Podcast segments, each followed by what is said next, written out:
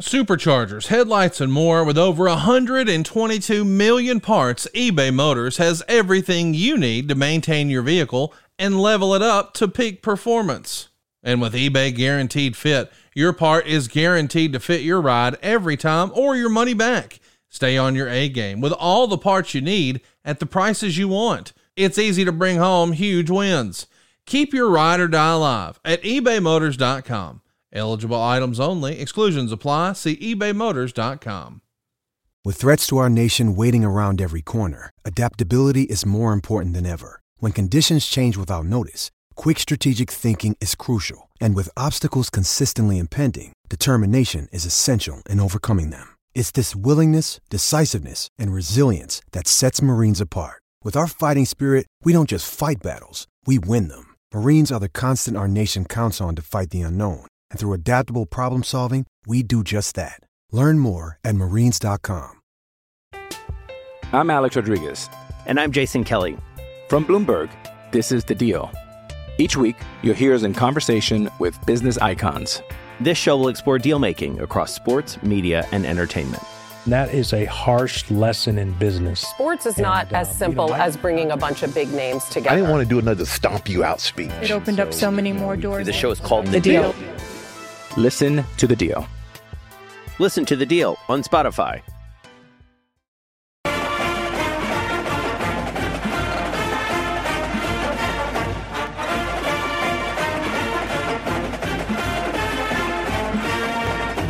Conrad Thompson, and you're listening to Grillin' JR with the voice of our childhood, the voice of wrestling, in fact, the Hall of Famer himself, the man under the black hat, Mr. Jim Ross. JR, how are you, man? I'm good, Conrad. I'm good. How are you, buddy? Man, better than I deserve. Well, me too. I guess that's not exactly true. We lost our man this weekend. Tua is down. Yeah, I hate to hear that. I saw the highlight of that. It was just... I couldn't believe it was such a devastating injury. It didn't look like it was that devastating, but obviously it was. And anytime you lose your starting quarterback, and arguably the best quarterback in the game, in the college game, I know there's people that take exception to that, you know, the guys at Clemson and LSU, and even your guy, Jalen Hurts, is now out here with us in Oklahoma. I think Tua is the best quarterback in the game, and it's just a damn shame that it ended this way for him this year. And so what do you do now? Well, we limp along. We got a backup quarterback that we're pretty proud of, and he's got a scrub team this week, and he's got Auburn next week. So we'll see what happens. But yeah, disappointment all around, but no disappointment last week in Nashville. I had a great time at the AEW show. Shout out to Raphael Morphy for the hookup. Me and my friends had a tremendous time there. And then we scooted on down to Zanies, you and Tony Schiavone. And man, that's about as fun as it gets for a Wednesday night. Am I right? Yeah, we had a great time, and I appreciate all the fans turning out, joining us. Gosh almighty, we tried to give everybody their money's worth. I think we ended up leaving the building about 2 a.m. So leaving the venue. Folks here at Zanies are always nice. They're just wonderful hosts. Great place to go watch comedy and things that we do. So good stuff. And by the way, I don't want to leave out. I'm sorry about the Alabama thing, and I still think a one-loss Alabama is probably going to make it to the playoffs. Unfortunately, I'm not so sure that's the case with the way things are lining out for my Sooners, who had a phenomenal come-from-behind win on the road against an undefeated team, a ranked team in Baylor. And I just thought the way it was set up. I told some friends this. I said, man, the best bet on college football this weekend is Oklahoma taking Baylor plus 10. And as it turned out, it was that bet would have worked. But man, oh man, I don't know that. Even though I think my Sooners can run the table, I don't know if they will. I think they can. But even winning the Big 12, I think with how our conference is perceived on a national basis, not anywhere in the same conversation with the SEC, obviously. I don't know that we're going to make it with one loss and a conference champion. We might. We'll see. And here's the other ironic thing. If they have a New Year's Day bowl, guess where I'm going to be? Jacksonville, Florida. Doing TV or AEW, so I'm going to miss that bowl game if we have one on January 1st. But it'll be fun. Nice trade-off. It's good to be working. And I'm still going to pull for my boys. Let's get going with why we're here. We're getting in our Wayback Machine to November 19th from the US Air Arena in Landover, Maryland. But we're going all the way back to 1995 for the Survivor Series. There's 14,500 fans in the building. About 12,500 of those paid a gate of around $250,000. And there's a 0.85 buy rate for roughly $1.4 million in revenue. We should mention, as we're sort of setting the table for the show, we're coming off In Your House 4, where the British Bulldog will get his first world title shot on pay-per-view. And he actually picks up a win over Diesel, but it's by DQ. So of course the world title doesn't change hands on a DQ. Diesel is going to retain. Bret Hart does a run in here and attacks the Bulldog, which causes the DQ. And then Bret and Diesel fight, which leads to the Survivor Series 95 main event. And the reason we're here, Diesel versus Bret for the title. You know, this is the first time you've probably watched this show in a long time. You've talked about that before, JR, that that's one of the fun things you enjoy about our podcast is it forces you to go back and check out your work and see what the product was like at the time. And obviously in this, rat race that is professional wrestling, you're just on to the next thing. So when you went back and you watched this show for the first time in a long time, were you surprised that the main event was Bret Hart and Diesel? At that time, no. At that time, I was not. You know, Diesel had been the champion for a long, long time, the longest reign in the 90s, I think, for WWE. And, you know, Vince had a lot of confidence in Kevin. And Kevin got a great rub and put on the radar by Shawn Michaels, being Shawn's heater. So no, it fit the story. I remember vividly that day talking about the match with the guys. I don't think that Kevin was overwhelmed by losing with a small package, but we talked about that. You know, it's just, I said, it's just it's a 1, 2, 3 and a half and you're out, and, you know, surprise, and your legs are tied up. I said, it is logical. I said, and we'll sell it that way as well. So you'll be protected in that sense.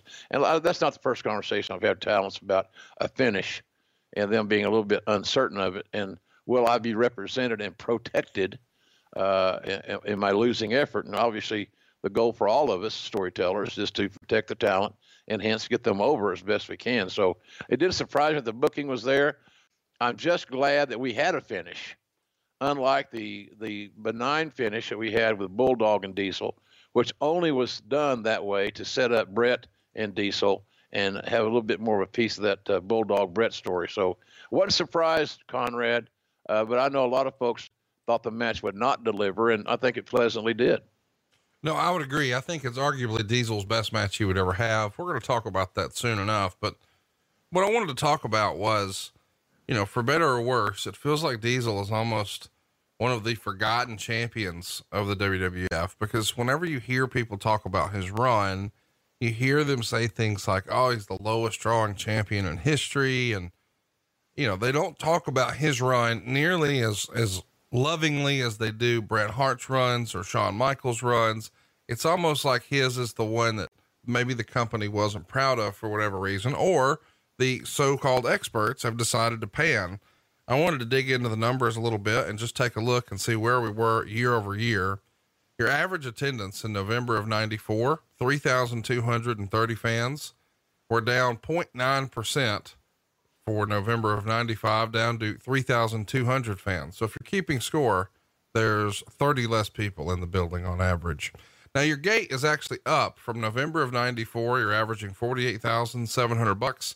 In November of 95, it's $51,120. Again, not a phenomenal difference, but it is up 5%. And ratings are down just a little bit from a 1.9 in November of 94 to a 1.7 in November of 95, roughly 10% down there.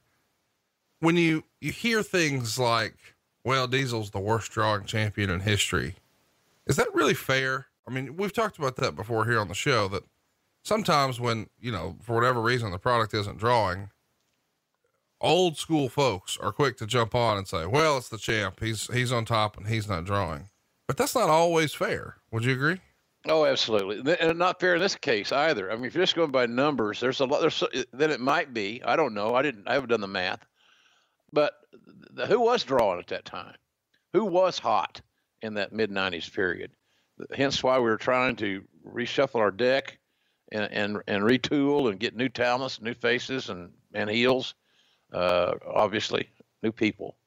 So, no, I don't think it was. I think that's an overstatement about Kevin's drawing situation. He was not. Kevin was kind of a polarizing guy.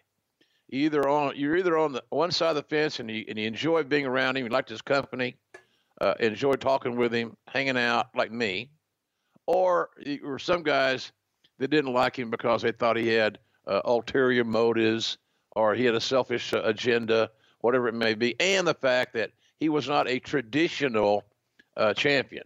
He was a champion that was an attraction. Being a 7-footer, he was an attraction kind of guy, and not to be seen on a regular basis. We probably overexposed him, and so sometimes you know about these guys that didn't talk about the guys that didn't draw. Sometimes they can't wrestle by themselves. They can't do this alone. So sometimes it might be the fact that, well, Kevin Nash may not have drawn as much as blank, but he also didn't have as good opponents as blank in his title reign. Let's keep it moving here. Let's talk about your old pal, Bill Watts. October 13th, a busy day in the company here. He's been in here less than 3 weeks at this point. He was told he'd be in full control of the creative aspects of the company, and now he quits. We've talked a lot about your relationship with Bill over the years. Everybody has, Conrad. Everybody's got the answer to this deal. Oh, your man, your guy, your pal, your whatever. It's always the same shit for me. I got nailed in WCW because of my relationship with Bill. It wasn't fair to me, wasn't fair to anyone else. But that's the whole, I've lived with this my entire career. Was Bill Watts my mentor, and did he help me a lot along the way? You damn right. I'm very proud and thankful for it. But, did I mirror his management techniques? I did not.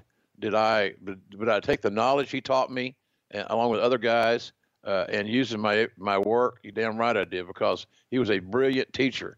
But he was one of those teachers that where we have people like this in our lives. Do as I say, not as I do, because sometimes his managerial tactics and strategies were not team player friendly, more specifically. But I love Bill. I still love Bill. He's living in the Ozarks now, moved from Florida back up to the Ozarks, somewhere in Missouri. I think he's looking for Bigfoot. I'm not sure. If Cowboy finds Bigfoot and he can make a couple of bucks, Bigfoot's ass is gone. I can just tell you that right now. Cowboy don't do no jobs even in the Ozarks. But I had to clarify that, because it seems like sometimes I get married to Bill's deficiencies that are perceived by others. And so I must be just like him, and I'm not. So there. Wow. I like that we're Red Ass JR first thing in the morning. Here's what I wanted to know, though, specifically. Talk to me about how he comes into the company. This is an era where Vince is certainly looking for answers.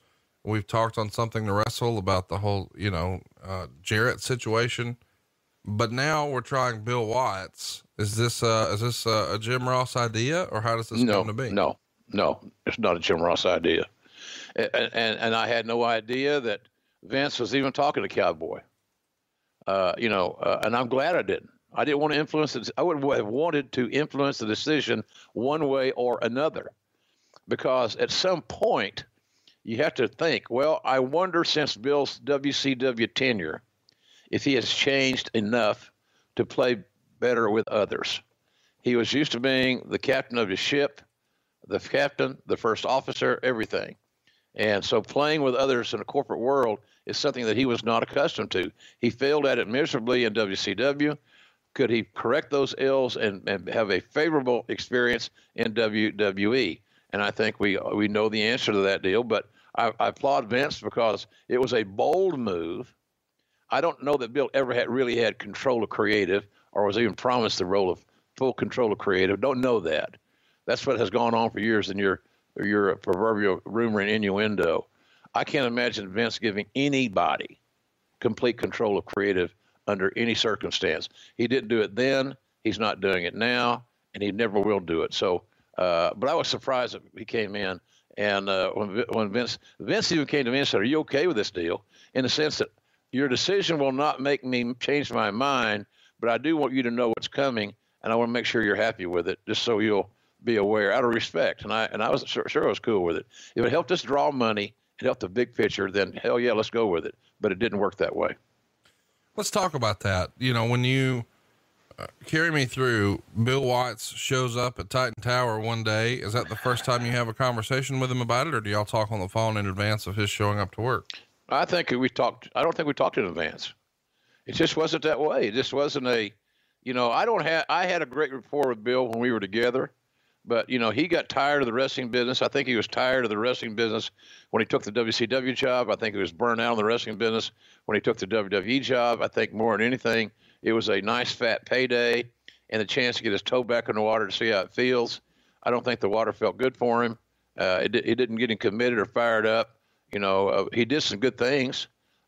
He had some positive remarks to some talents.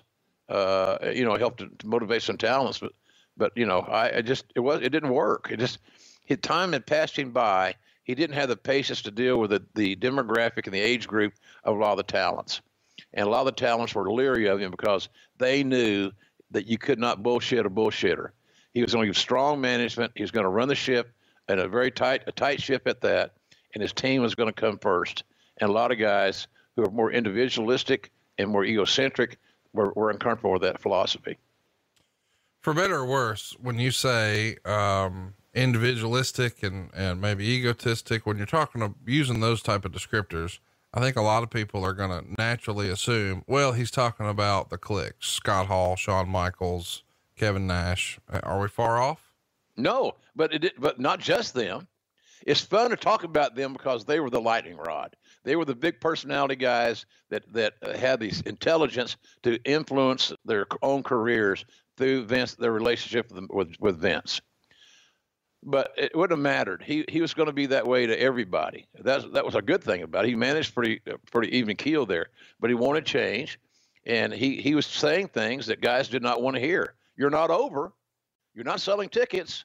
So we got to fix this. And a lot of guys, well, I just need more time, or I need this, I need that. Instead of looking in the mirror and say, you're right, Bill, I gotta reshine my game. I gotta put some new stuff in.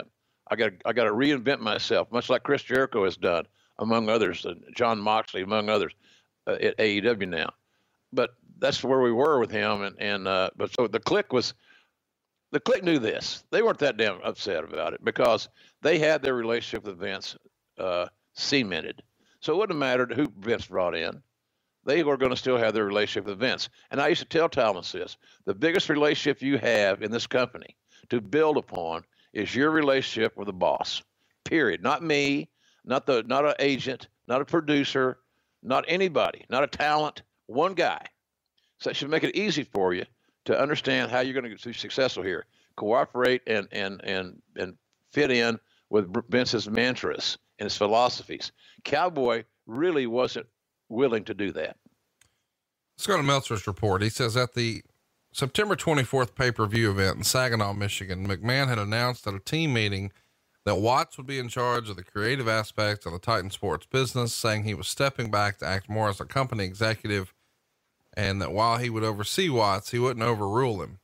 It only took a few weeks before Watts, apparently taking those words seriously, was overruled and feeling he wouldn't have the authority he expected, quit the company after a week filled with rumors about the fraying relationship between the 56-year-old Watts and McMahon.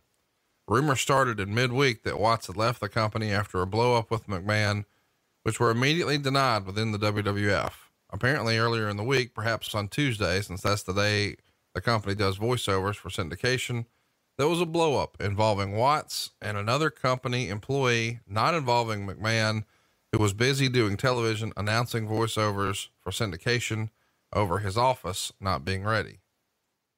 Well, part of that situation, I think the company person there was probably Lisa Wolf, who the HR lady who was had a somewhat maligned tenure there, not real popular. Maybe HR people aren't popular. I don't know in general. But Bill's office, as I recall, was like, first, and Bruce might be able to remember this better than I, on the second floor with no windows. And I think he felt kind of pissed off that he was given such a low entry level, an office that you'd give a what do you call those, not volunteers, an intern. a fucking booth, or not a booth, just a little stall. Anyway, it wasn't for his role allegedly to be Vince's #1 guy. It was kind of an insult. So I think he saw the handwriting on the wall. He blamed it on Lisa Wolf, but I don't remember Bill ever telling me one time. And look, Jan and I had Cowboy over at the house a time or two. She cooked him a nice home cooked meal. And that's kind of the person she was, and to encourage him and make him feel more comfortable there. But he was I don't remember him ever telling me, Conrad, that he and Vince had this big fight and all that. He was upset that Vince was not as hard on the talent as Bill thought he should be, and that our structure was a little lax, that we weren't pushing the talent to get better, and we weren't giving other talents an opportunity to quote unquote get over.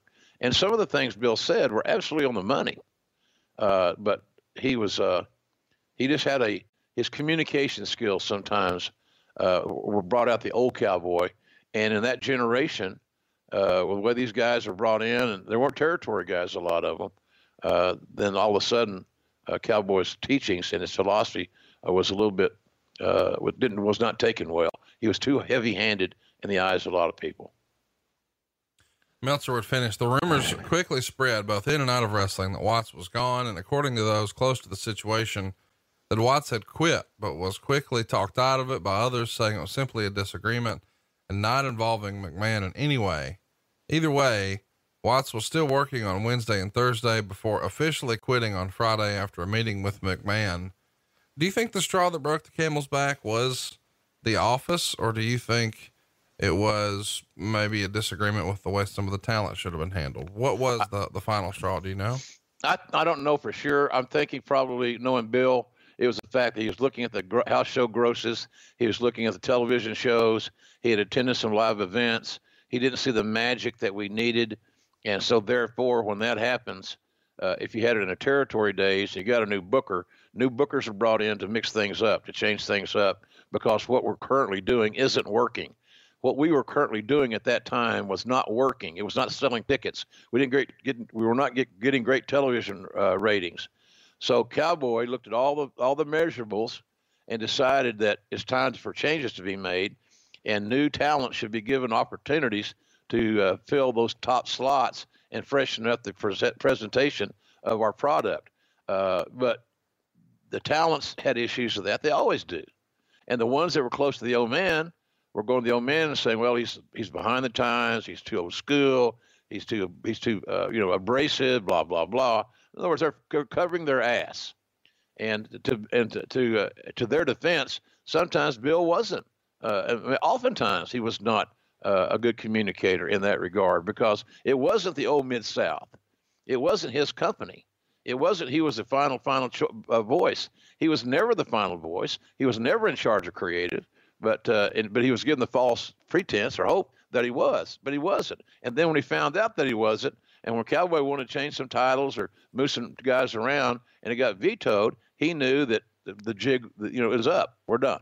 So, and the funny part about that deal is when he left, I didn't know he was leaving. He didn't confide in me. I'm leaving. I can't handle this stuff, whatever. I know they had a rental car for him in Connecticut for those few weeks he was there. He had a company rental car, and I think corporate apartment or something. I was never there. So he drove the rental car from Stanford to Oklahoma.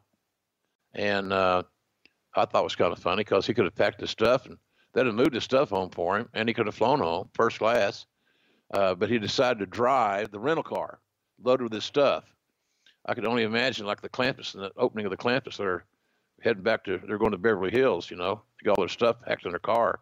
But that was kind of like the Cowboy. He was defiant. He should have fit in real well with the talents that were defiant and had these strong egos, because he did. He always did. He did in the 60s. He did in the 70s. He was them before they were them, but they couldn't handle him. And so somebody's got to go. It's like this, Conrad. In a lot of these NFL teams need to replace coaches right now. So what's easier to do? Is it easier? And they got some player issues. Is it easier to replace all your players or your coach? So obviously we know the answer. The coach. The coach goes, players stay, you bring in another guy who you hope can light a fire and get people in different positions to win games. But Cowboy didn't want to wait around for that opportunity. Passion, drive, and patience. The formula for winning championships is also what keeps your ride or die alive. eBay Motors has everything you need to maintain your vehicle and level it up to peak performance. Superchargers, roof racks, exhaust kits, LED headlights, and more. Whether you're into speed, power, or style, eBay Motors has you covered. With over 122 million parts for your number one ride or die, you'll always find exactly what you're looking for. And with eBay Guaranteed Fit, your part is guaranteed to fit your ride every time or your money back. Because with eBay Motors, you're burning rubber, not cash. With all the parts you need at the prices you want, it's easy to make your car the MVP and bring home huge wins. Keep your ride or die alive at ebaymotors.com. Eligible items only. Exclusions apply. See ebaymotors.com. Hey man, let me give you a little life hack just in time for Mother's Day and Father's Day. I'm talking about paintyourlife.com. That's the place where you can get a gift that mom or dad will never forget. Real quick, do you remember what you got mom or dad last year for Mother's Day or Father's Day? Well, here's how you give a gift that they'll never forget. You find something that's meaningful, something that's personal. Maybe we're talking about their mom or dad who's no longer here. Maybe it's about a long lost relative. Maybe it's about their favorite pet who's no longer with us. Maybe there was always this dream that mom and dad were going to vacation to some exotic tropical island, but they never quite made it there. Well, all of those dreams can become reality at paintyourlife.com. You simply upload those photos. You can even use a photo right out of your phone. They can even help you combine photos to create one unique memory. You'll pick the artist. You'll even pick the medium. Hey, do you want an oil, acrylic, watercolor, charcoal? You can even pick the frame. The whole process is less than 5 minutes to get started. You can get it in as little as 2 weeks, but along the way, you work hand in hand to ensure that the artist is nailing it. They're getting exactly what you wanted, and you're going to get that reaction you wanted from mom or dad. I'm telling you, this has been a home run for me. I've used it for my mom, for my dad, for my father-in-law, for my cousins, for my wife. It's great for any occasion, but with Mother's Day and Father's Day right around the corner, how do we show the people who gave us everything that we really care? I don't think you can beat a meaningful gift like this from paintyourlife.com. And if you're looking to give the best and most meaningful gift you've ever given, paintyourlife.com can hook you up. And there's no risk. If you don't love the final painting, your money's refunded, guaranteed. And right now is a limited time offer. You can get 20% off your painting. That's right, 20% off and free shipping. Now to get this special offer, just text the word ROSS to 87204. That's ROSS to 87204. Text ROSS to 87204. Paint Your Life. Celebrate the moments that matter most. Message and data rates may apply. See paintyourlife.com/terms for details. Talk to me a little bit about, you know, how you find out. I mean, you said that he didn't call you. So I guess a lot of people have, as you pointed out at the top of this discussion, miscategorized your relationship with him. You find out when you go back into the office the next day, and or does Vince call you and say, well, Cowboy's out? Vince called me and said, you know, Bill's no longer with us. He said, I thought it would work. I thought it was a good idea. I'd do it again if I had a chance, but it just didn't work. Bill could not work in that environment. He had to have total autonomy. And he couldn't get it. And that probably was a good thing, quite frankly. But yeah, I don't want anybody to get misunderstand my relationship with the Cowboy. I love Bill Watts. I would not be where I am today. I would not have the career I've had in my life, and it's still ongoing, if it hadn't been for Bill. But sometimes, in a managerial point of view, we can be left behind managerially. In other words, the older we get, and I see this all the time in my AEW experiences, I'm dealing with a lot of real young, inexperienced talent who are very impressionable, who need leadership and someone to help play it forward for them. And that's one of the things I'm there for, is to help these kids play it forward and to have a great career, become stars on our team. And so Cowboy wasn't willing to go that far with it. I like coaching. I have patience to do those things, but he had run out of patience because he was burnt out on the business. He was coming off a bad marriage, and that helps no one. there's not anybody listening here that can't identify with somebody in their life that has gone through a bad marital experience that has not affected that person to some degree. And I think Cowboy was, like the rest of us, sometimes the fallout is a heartbreaker. Well, let's talk about something else that's going on that same day. I can't believe this is real. October 13th, Shawn Michaels was beat up outside of a bar in Syracuse. And depending on what story you believe, it's been said it was 9 military guys or just one. Jim Cornette has said that Shawn Michaels was allegedly hitting on a guy's girlfriend or wife. And when Shawn and Bulldog got in their car to leave, the serviceman pulled Shawn out from the passenger side window and beat him up. And Davey's so big at the time that the passenger seat was pushed back. He's essentially trapped in the back seat and can't get out. When do you first hear about this? And where did you land on it once you knew more of the details? The next day I heard about it, you know, you're concerned that somebody was hurt and hospitalized or whatever. It sounded like, some people were overserved and may have made the wrong comment to the wrong people. I don't know. I wasn't there. And there's so many stories that emulate. That's one of these sicknesses about wrestling. The truth is never good enough. We have to embellish and make it a big deal. I think we're used to it in our day-to-day pro wrestling acumen to embellish. I don't know what happened. I think it was simply a case of guys drinking too much, being on the wrong territory.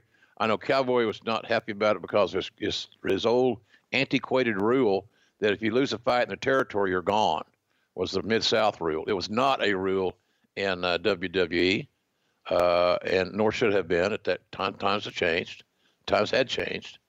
So, but Bill didn't like the fact that happened and that a guy so highly on the card. And look, Bill had great respect for Shawn. He started Shawn's career in Mid-South. So there was no personal animosities there. It is the philosophy of a pro wrestler losing a fist fight to a civilian is unacceptable. If you don't think you can win the fight, then somehow or another don't engage. But as I've always told the guys, pick your spots on where you hang out. Going to a local bar and trying to become the alpha male in somebody else's bar in another city you don't live in is not real smart. You're safer going to a gentleman's club, quite frankly, because they have more security for the ladies, more security. So it was there was a lot of wins on the scorecard. But I know Cowboy didn't like that start for his run and thought, you know, that we can't have guys getting their ass whipped and all this other stuff, and made a big deal out of it. Where I thought all along, it simply was a case of wrong place, wrong time, too many drinks. You can't be the alpha male in somebody else's bar who's already got that territory marked. So do you think, how big of a role? I mean, do you think this is the straw that broke the camel's back? This is the way. No, okay. Shit. No, hell no. I think what happened is I think Vince wanted to make some major booking changes, which would have started at the top, which would have included Diesel, because Diesel was a champion, right? I mean, he was a WWE champion. It had been for a long time. And Bill's just saying, well, it's not been drawn. It's time to make a change. I don't think it was a major indictment personally on Kevin Nash. Is this, no matter who the champion was, if somebody had been champion that long and the territories had kind of flattened out, then it's time to make a change. And the change could also be doing a better job of creating opponents for your champion. You know, we talked about Austin had the same issue where he wanted, you know, I was just working on our book this weekend and doing a chapter about Steve's discomfort and unhappiness, and the fact that the company failed him miserably by not having any heels ready for him, and then wanting to lose out of the clear blue to Brock Lesnar. And we'll get all this stuff, but point being is that sometimes it's not all the talent's fault that something is sucking. They don't do this shit a cappella. So that, you know, I thought that, and as we'll talk about here in a few moments, I thought Bret was the perfect opponent for Kevin. Kevin had a certain style, and talents had to be willing to adapt to Kevin, what Kevin did well, and stay away from what Kevin did not do well, like anybody would in a wrestling match, and then or now. Initially, talking about the Shawn Michaels situation, Shawn and the WWF, nobody's pressing charges. They just want it to go away. Of course, they do have to go on TV and say that they're going to press charges, and eventually Shawn Michaels does change his mind and press charges. The person who's charged is a fellow named Douglas Griffith, who's 23 at the time. He's charged with second-degree assault and the beating. He's supposed to go to court on December 14th.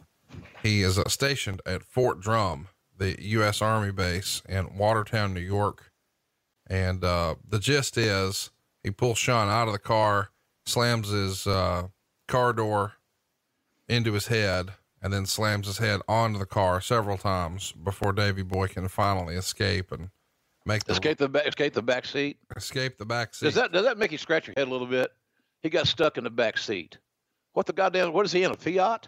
What do you mean he got stuck in the back seat? Supposedly he was in a two-seater, and I can't believe they would have rented a two-seater, but supposedly he was in a two-seater, and as you said, probably overserved. This is an era of the company where guys weren't just drinking. They were also using somas and other things that probably shouldn't be mixing with alcohol. So he's probably not in a normal state of mind. And I'm not saying that to speak ill of the dead. I'm just saying that was sort of the norm at the time, that you see old shoot interviews with these guys, and they're talking about somas and soma shakes and H-bombs, which was their code for halcyon, and GHB was becoming more prominent. There's a lot of recreational drug use mixed in with the visit to the bar, and it's probably not a good combination for anybody. No, exactly right. And I think probably the wrestling business in general, even though we lost so many talents, husbands died. Sons died, fathers died for stupidity, for thinking they're bulletproof. Ain't nobody bulletproof, folks. And if you're one of the, and I'm so glad that the business is, does the business need more cleaning up? It probably does, but so does society. So does society. I mean, what mental illness made Myles Garrett go nuts? I don't know what it was. But sure as hell wasn't normal behavior when the Cleveland Brown guy starts swinging his helmet around like an idiot. But his situation, it cost him millions of dollars because he's not going to play anymore this year. It screwed his team because of his temper. But yeah, man, I'm glad the business is cleaned up from. That was a very tumultuous era, and the WWE, we had to clean things up as best we could. And somebody's going to roll their eyes. Yeah, but it didn't work. No, bullshit. It did work. It did work because our hiring process changed. The drug testing policies changed. And we went from 0 to 60 very quickly here, so to speak, in rehabilitating our program. So I'm glad that that happened, but man, we were on a bad, bad course. And that's what I think Watts' situation was. A lot of the boys knew fun and games were going to be over when the cowboy got in town. Because he's not going to take the bullshit. He's not going to listen to the excuses. Tell me why we're not drawing, and tell me what you're going to do about it. Let's keep it moving, and let's talk about something else that Meltzer was writing at the time. Oh, I guess we should put a bow on the Shawn Michaels thing. When Shawn catches this beating, he's the Intercontinental Champion, but of course he winds up forfeiting the title to Dean Douglas, and then Razor Ramon would beat Dean to win the Intercontinental title that same night. Now, and that was kind of set up. That didn't do Dean Douglas any favors. Nope. Shane Douglas, the Dean, he's a smart guy. He talked a lot about his education, becoming a doctor, whatever, blah, blah, blah. And all admirable, quite frankly. But he was not popular in the locker room. The clique didn't like Dean Douglas for whatever reason. Somewhere along the way, he pissed at somebody's Cheerios. And so consequently, he was set up to fail, seemingly to me. We thought his work was solid. He had a good run for Paul Heyman and ECW. He had become a really good talker, viable heel.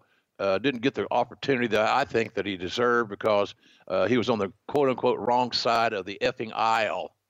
And so he never had a shot. He never had a chance. So that was the sad scenario that he was not able to beat Shawn and win the title the right way instead of this. And here's the thing. Well, we're going to protect Shawn by not having to lose. Quite frankly, does it really make a shit after all these years? Did it really matter, folks? Did it really matter that Shawn didn't do the job and his injuries, quote unquote, prevented him from defending the title, which it was rarely enforced, that stipulation? And did it really matter after all these years? Yeah, I remember that Boy, if Shawn had, if he'd lost the title that, on that deal to Dean Douglas, that would have killed his career. Come on. Come on. The talents are that way, too. Oh, man, I don't know what we're going to do. How am I going to save face?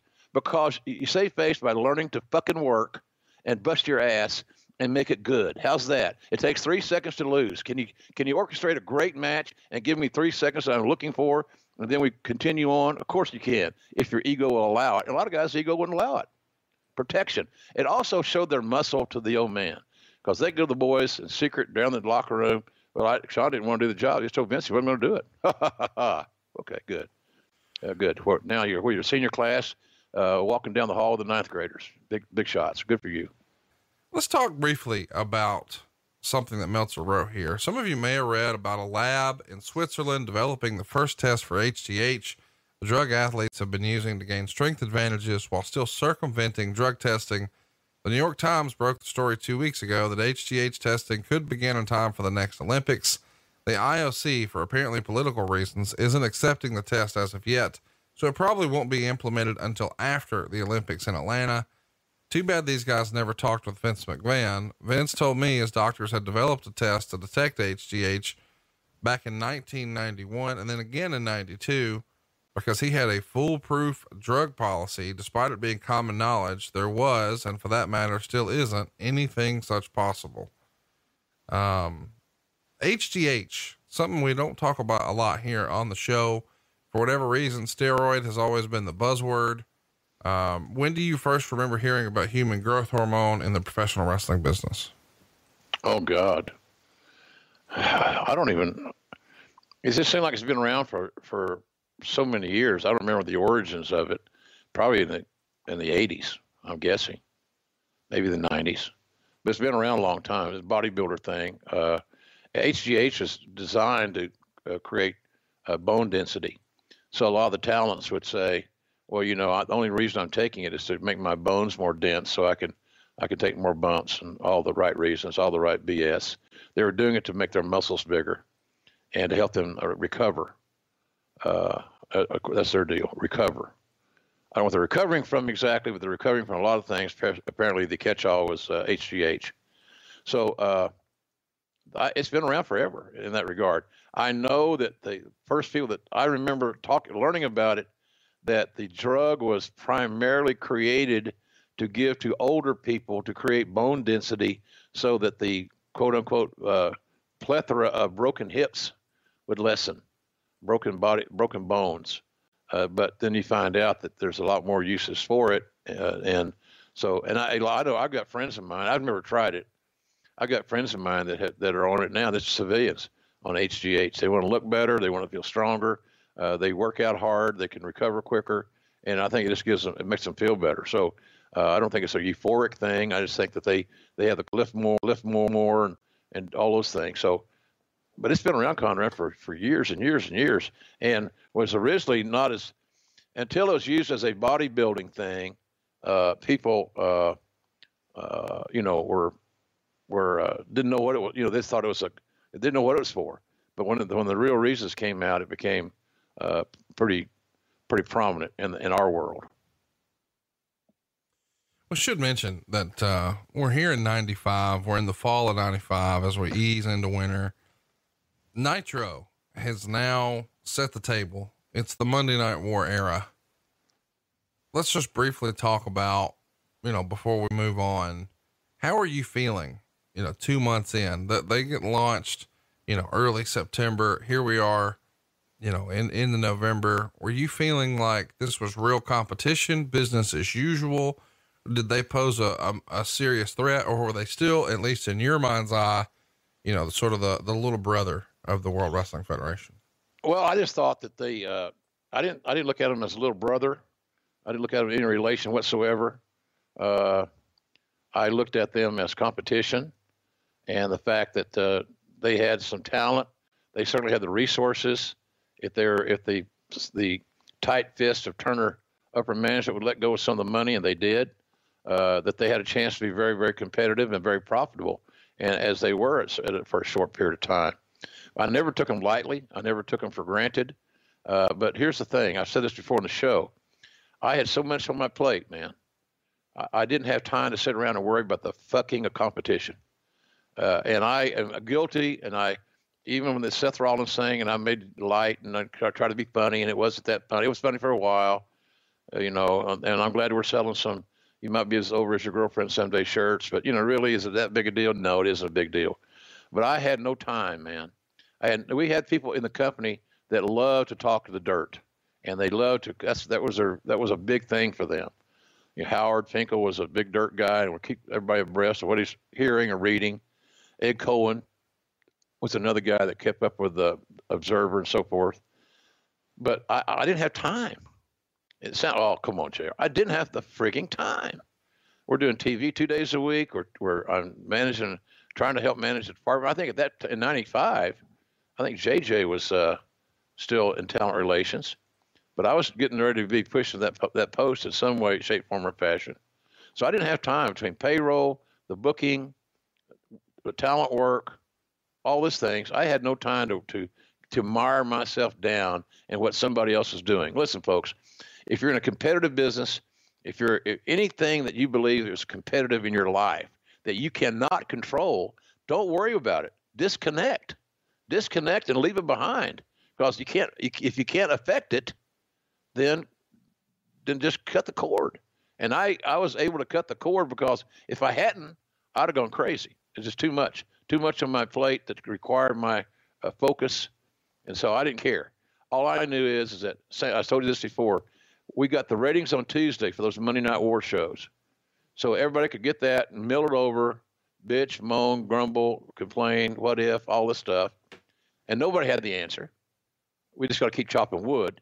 We got to keep going, and that's how that worked. It just wasn't that. And people say, "Oh, it got to be a big deal." Hey, look, we got our ass kicked 83 weeks in a row. How much more do I need to say about it? Yeah, we got our ass kicked 83 weeks in a row. Hey, hallelujah, Eric, you did a great job. But that's enough. I mean, okay, I got stuff to do here.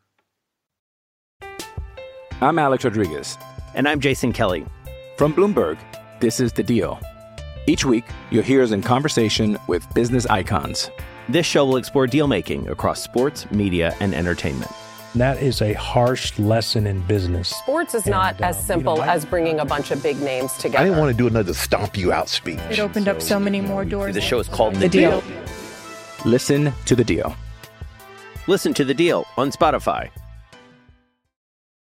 When you need mealtime inspiration, it's worth shopping Kroger, where you'll find over 30,000 mouthwatering choices that excite your inner foodie. And no matter what tasty choice you make, you'll enjoy our everyday low prices, plus extra ways to save, like digital coupons worth over $600 each week. You can also save up to $1 off per gallon at the pump with fuel points. More savings and more inspiring flavors make shopping Kroger worth it every time. Kroger, fresh for everyone. Fuel restrictions apply.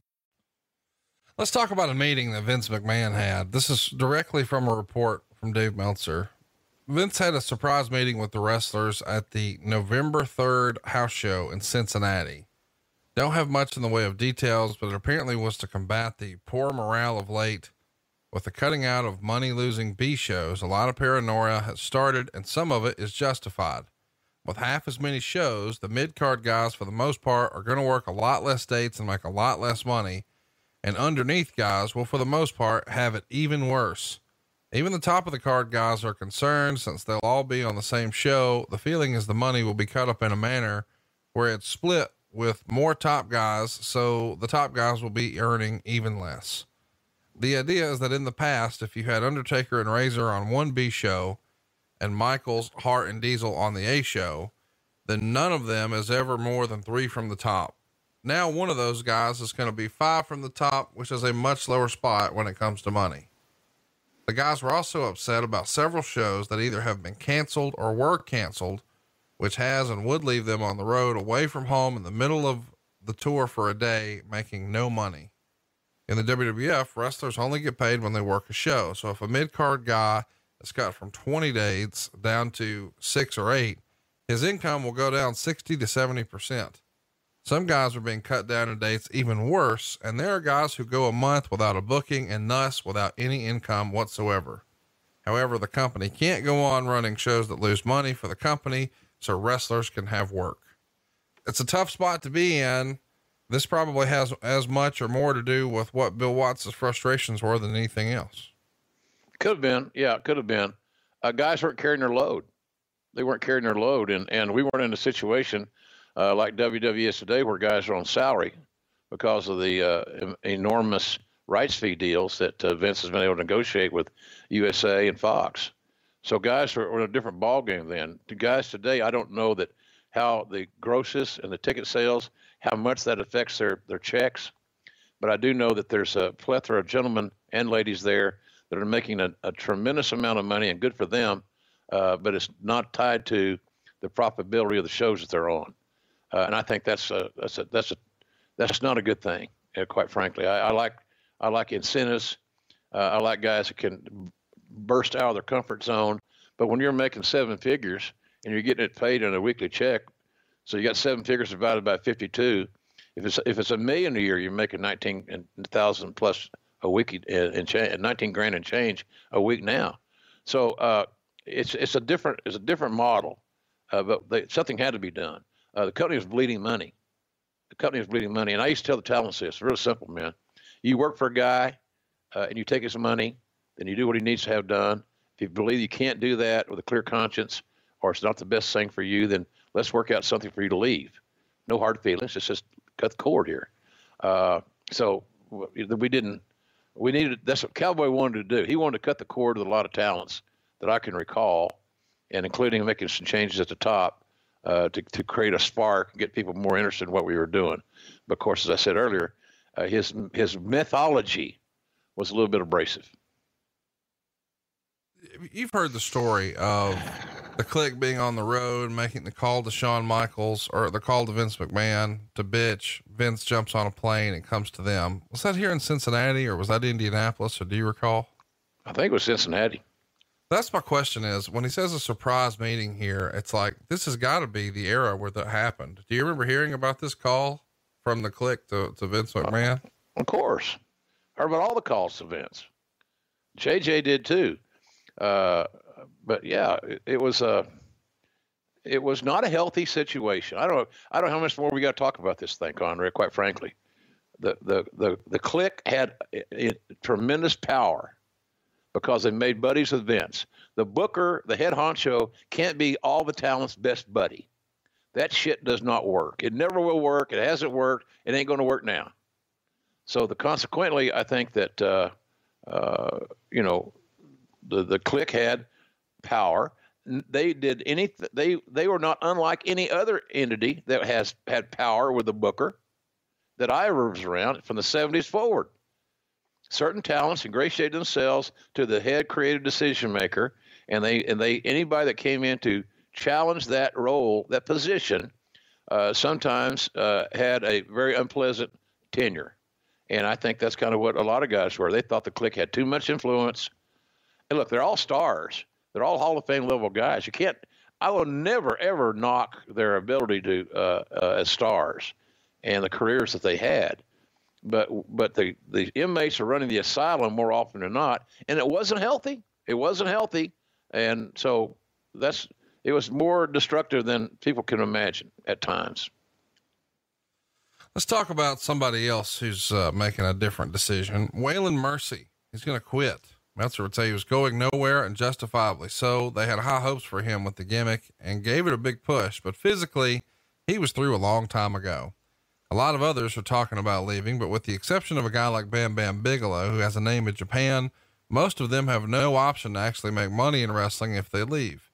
Actually, in the case of Bigelow, he probably should go, since he's being used as a stepping stone, even jobbing for Isaac Yankum all weekend in preliminary bouts.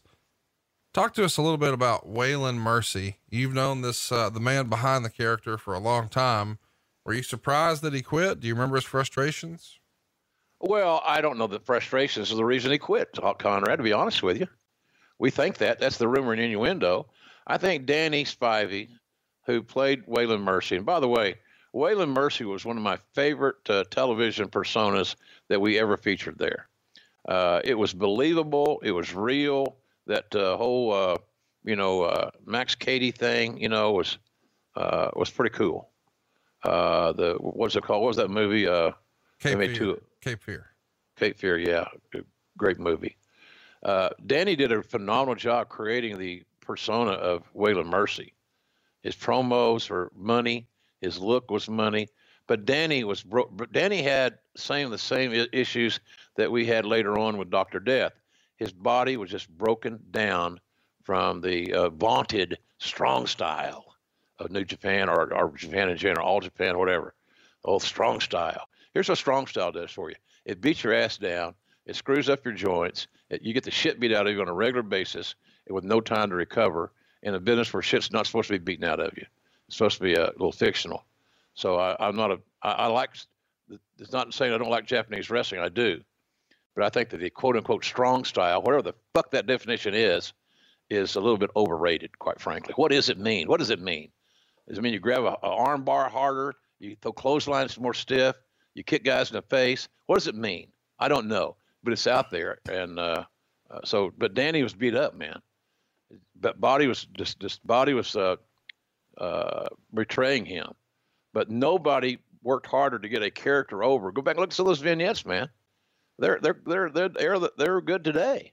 But he just was not. It wasn't a matter of being created as much creatively frustrated as the fact that he was frustrated over the fact that he couldn't do the physical things that he used to do. But Danny married Ann Russo, who was in the talent relations department back when I first started, a wonderful lady who's helped so many talents with drug and alcohol issues, and they're still doing that today. So I got a lot of time and a lot of respect for Dan Spivey and his wife, Ann. I saw him at an autograph thing not too long ago, maybe back in the WrestleMania season, I'm not sure. Great seeing him, but Danny was a blessing for us. He was a mature guy. It's just, God dang it, it's just sad that we didn't get him 5 years earlier when he still had more mobility in his hips and knees and so forth. Wasn't so problematic. Well, something else that's a little problematic is Man Mountain Rock. Meltzer would say he's basically gone and working CWA in Europe, although he's still under contract and the deal was done through the office. Now, yeah. You may remember Man Mountain Rock was also Max Payne in WCW before he came to the WWF. What are your memories of him? And I'm sure you've seen this video that surfaced in more recent years where he's filming the boys behind the scenes and on a bus, and it's not a good look for one of the guys. No. And it should never have been done. The guy's guitar got him a job. The world's largest rock and roll singer, 300 plus big guy, nice enough kid, but no main event level charisma. So him leaving was not a big loss. We tried something. It was a different presentation. I never had a lot of confidence in it to begin with, personally. It seemed like we were trying to force a square peg in a round hole type thing. Just didn't seem to fit on the level we were trying to get him to. So, but him leaving was didn't upset the apple cart too much. There's money invested in his vignettes and so forth, but Vince never accounted for that. Those are just costs to go along with the cost of doing business, as you'd say. Did you ever see the video that surfaced? What did you think of that? Years ago, I saw it and forgot about it. But after I saw it, I didn't think it was too cool. That's private time. I thought it was betrayed the trust of some of the guys. That's not no place in that. When they have their private time, they should be left alone. I know that's hard today because everybody's got a camera. It wasn't so widespread at that time and uncalled for. Let's talk about Adam Bomb. Meltzer would say he's at an impasse with Titan. Quote, Titan has decided against taking him back, but also hasn't released him from his contract. He's saying he's willing to start taking indie dates under the name Adam Bomb immediately. Adam Bomb, not long for this world. What happened? Oh, well, we thought he had a great look, obviously. What the gimmick he was given was a little weak, I thought. The contact lenses and all that stuff just didn't fit him, in my view. I think he had an issue with maybe his charisma level was not going to be commensurate with his spot on the card that Vince had envisioned for him at one time. So the simple matter, he didn't get over. He didn't get himself over. I don't recall him having any issues other than simply he just didn't get over. Either the company didn't call the right place for him, had the right gimmick for him, or he didn't apply himself, whatever the reasons. And everybody's going to say they have their own reason. he didn't get over. And so, and yes, you can cut that any way you want. That could be for a variety of reasons. He didn't get over. There's money spent on his vignettes and so forth. The decision was made not to take this creative experiment any farther, and therefore he was eventually released. It's a shame that Adam Bomb didn't make it. He's one of those guys where it feels like he checks all the boxes. He looks like the prototype of a wrestler, but for whatever reason, it just never really clicked. Yeah, you're right. And a nice guy, nice enough guy, and did have a main event level look. It just didn't transfer. He didn't find his audience, nor did his audience find him. And so now we can all get to the beloved aspect that we love today, especially in wrestling, to point the fingers and say, whose fault was it? Whose fault? I get this question online. Hey, what talent did you sign that was the biggest disappointment? Oh God, we love that, don't we? Who broke your heart? Who disappointed you? I gotta know. God damn it, I gotta know. No, you don't. No, just go back in your room, okay? Put the Kleenex up. Let's go.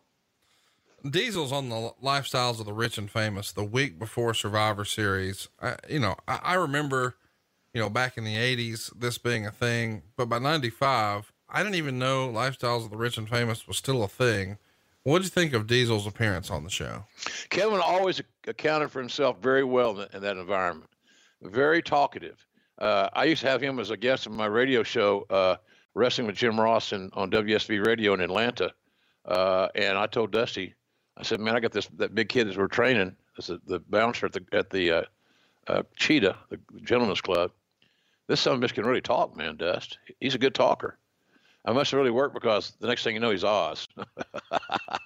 Oh, so my recommendation didn't go very far, but the bottom line was, even that era, it was obvious that Nash had a great gift to gab and was a real good communicator in that regard. So I don't recall any appearances outside the ring that you're talking about here with this lifestyle show that he didn't do well on. That was his area, and he still does. Well, he's a look at the movies he's done. We always talk about The Rock and Batista and Cena.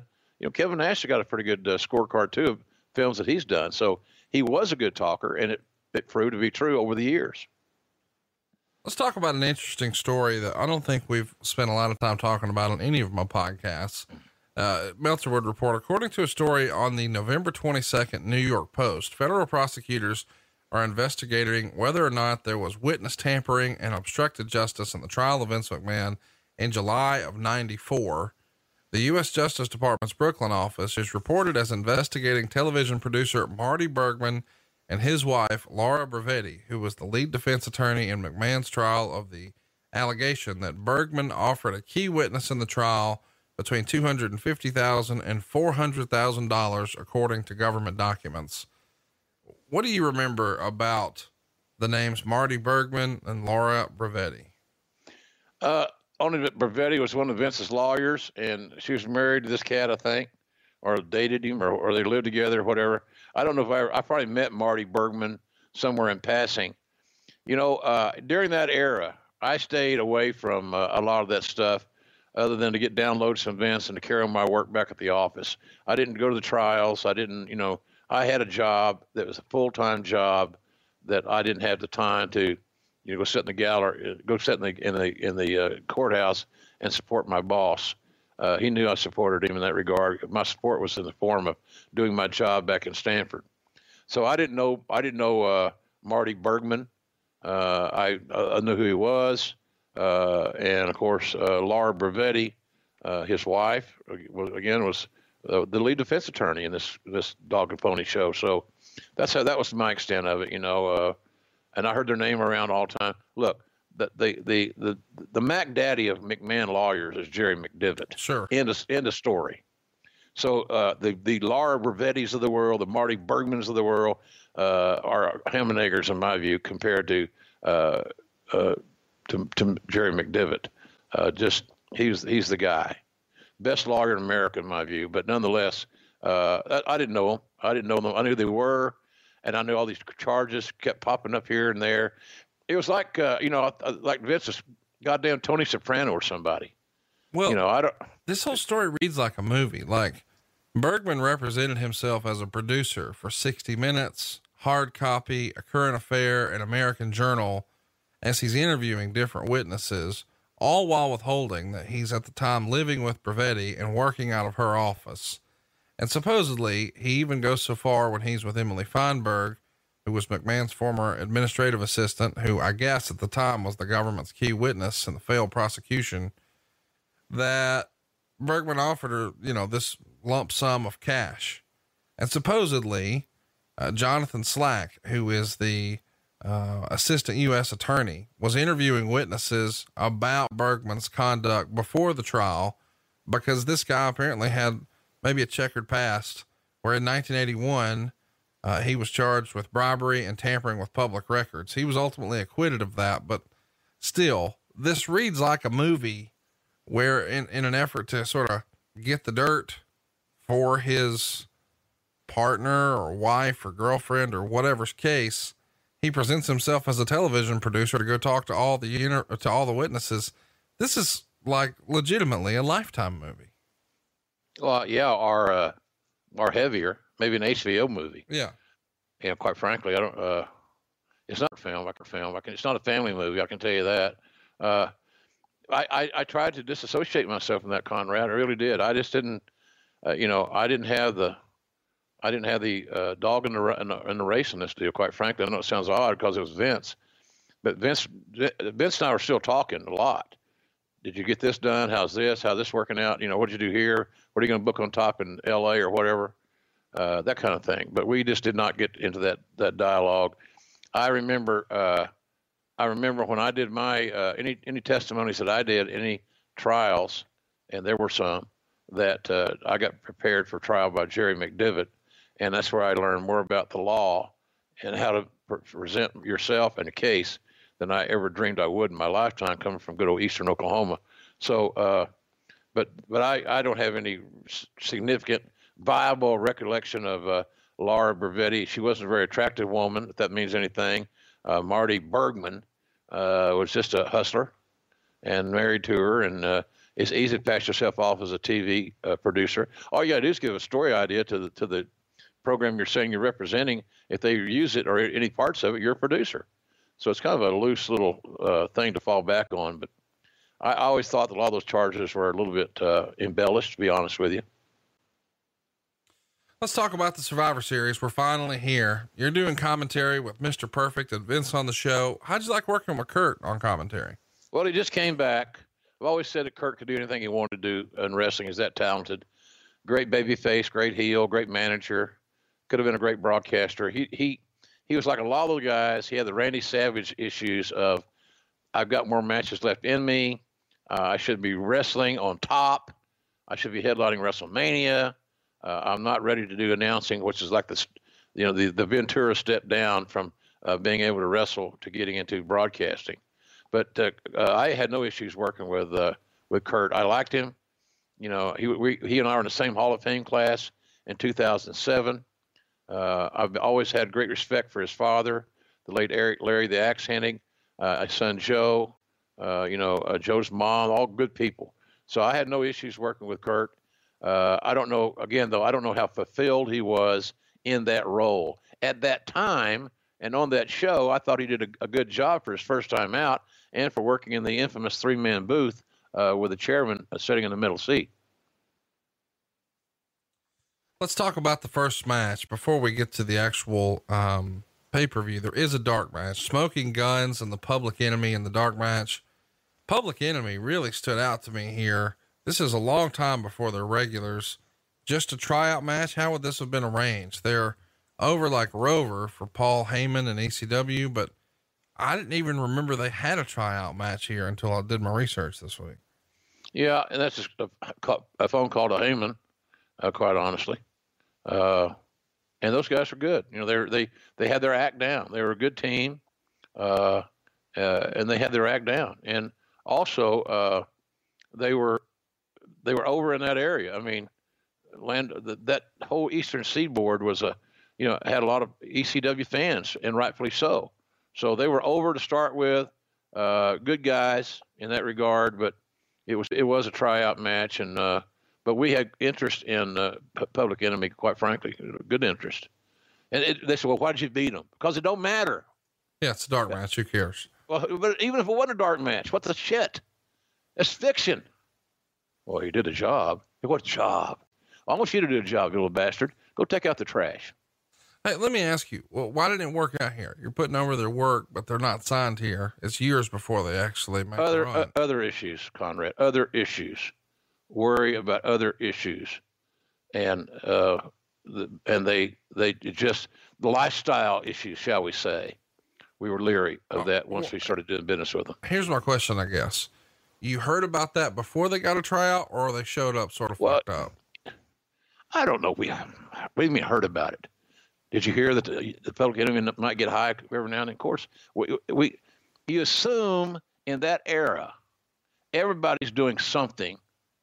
And if they aren't, then then you're good. You skated one. But if they did and are doing something, at least you're not unprepared for it. You just don't know to the levels of what. Are they smoking weed? Is that their big deal? Are they eating somas and Xanaxes like they're chiclets? I don't know. So until you do business with somebody, you don't know how deep their problems lie. And so there was a situation there where, you know, and they may also have had issues losing. They didn't. I think that's why they did the job on the show. Are they going to take losing? They're going to be able to live with themselves if they do the honors, which sounds stupid even have to even say, but it was a fact, and it still is a fact ongoing today about some guys worried about losing and their win-loss record.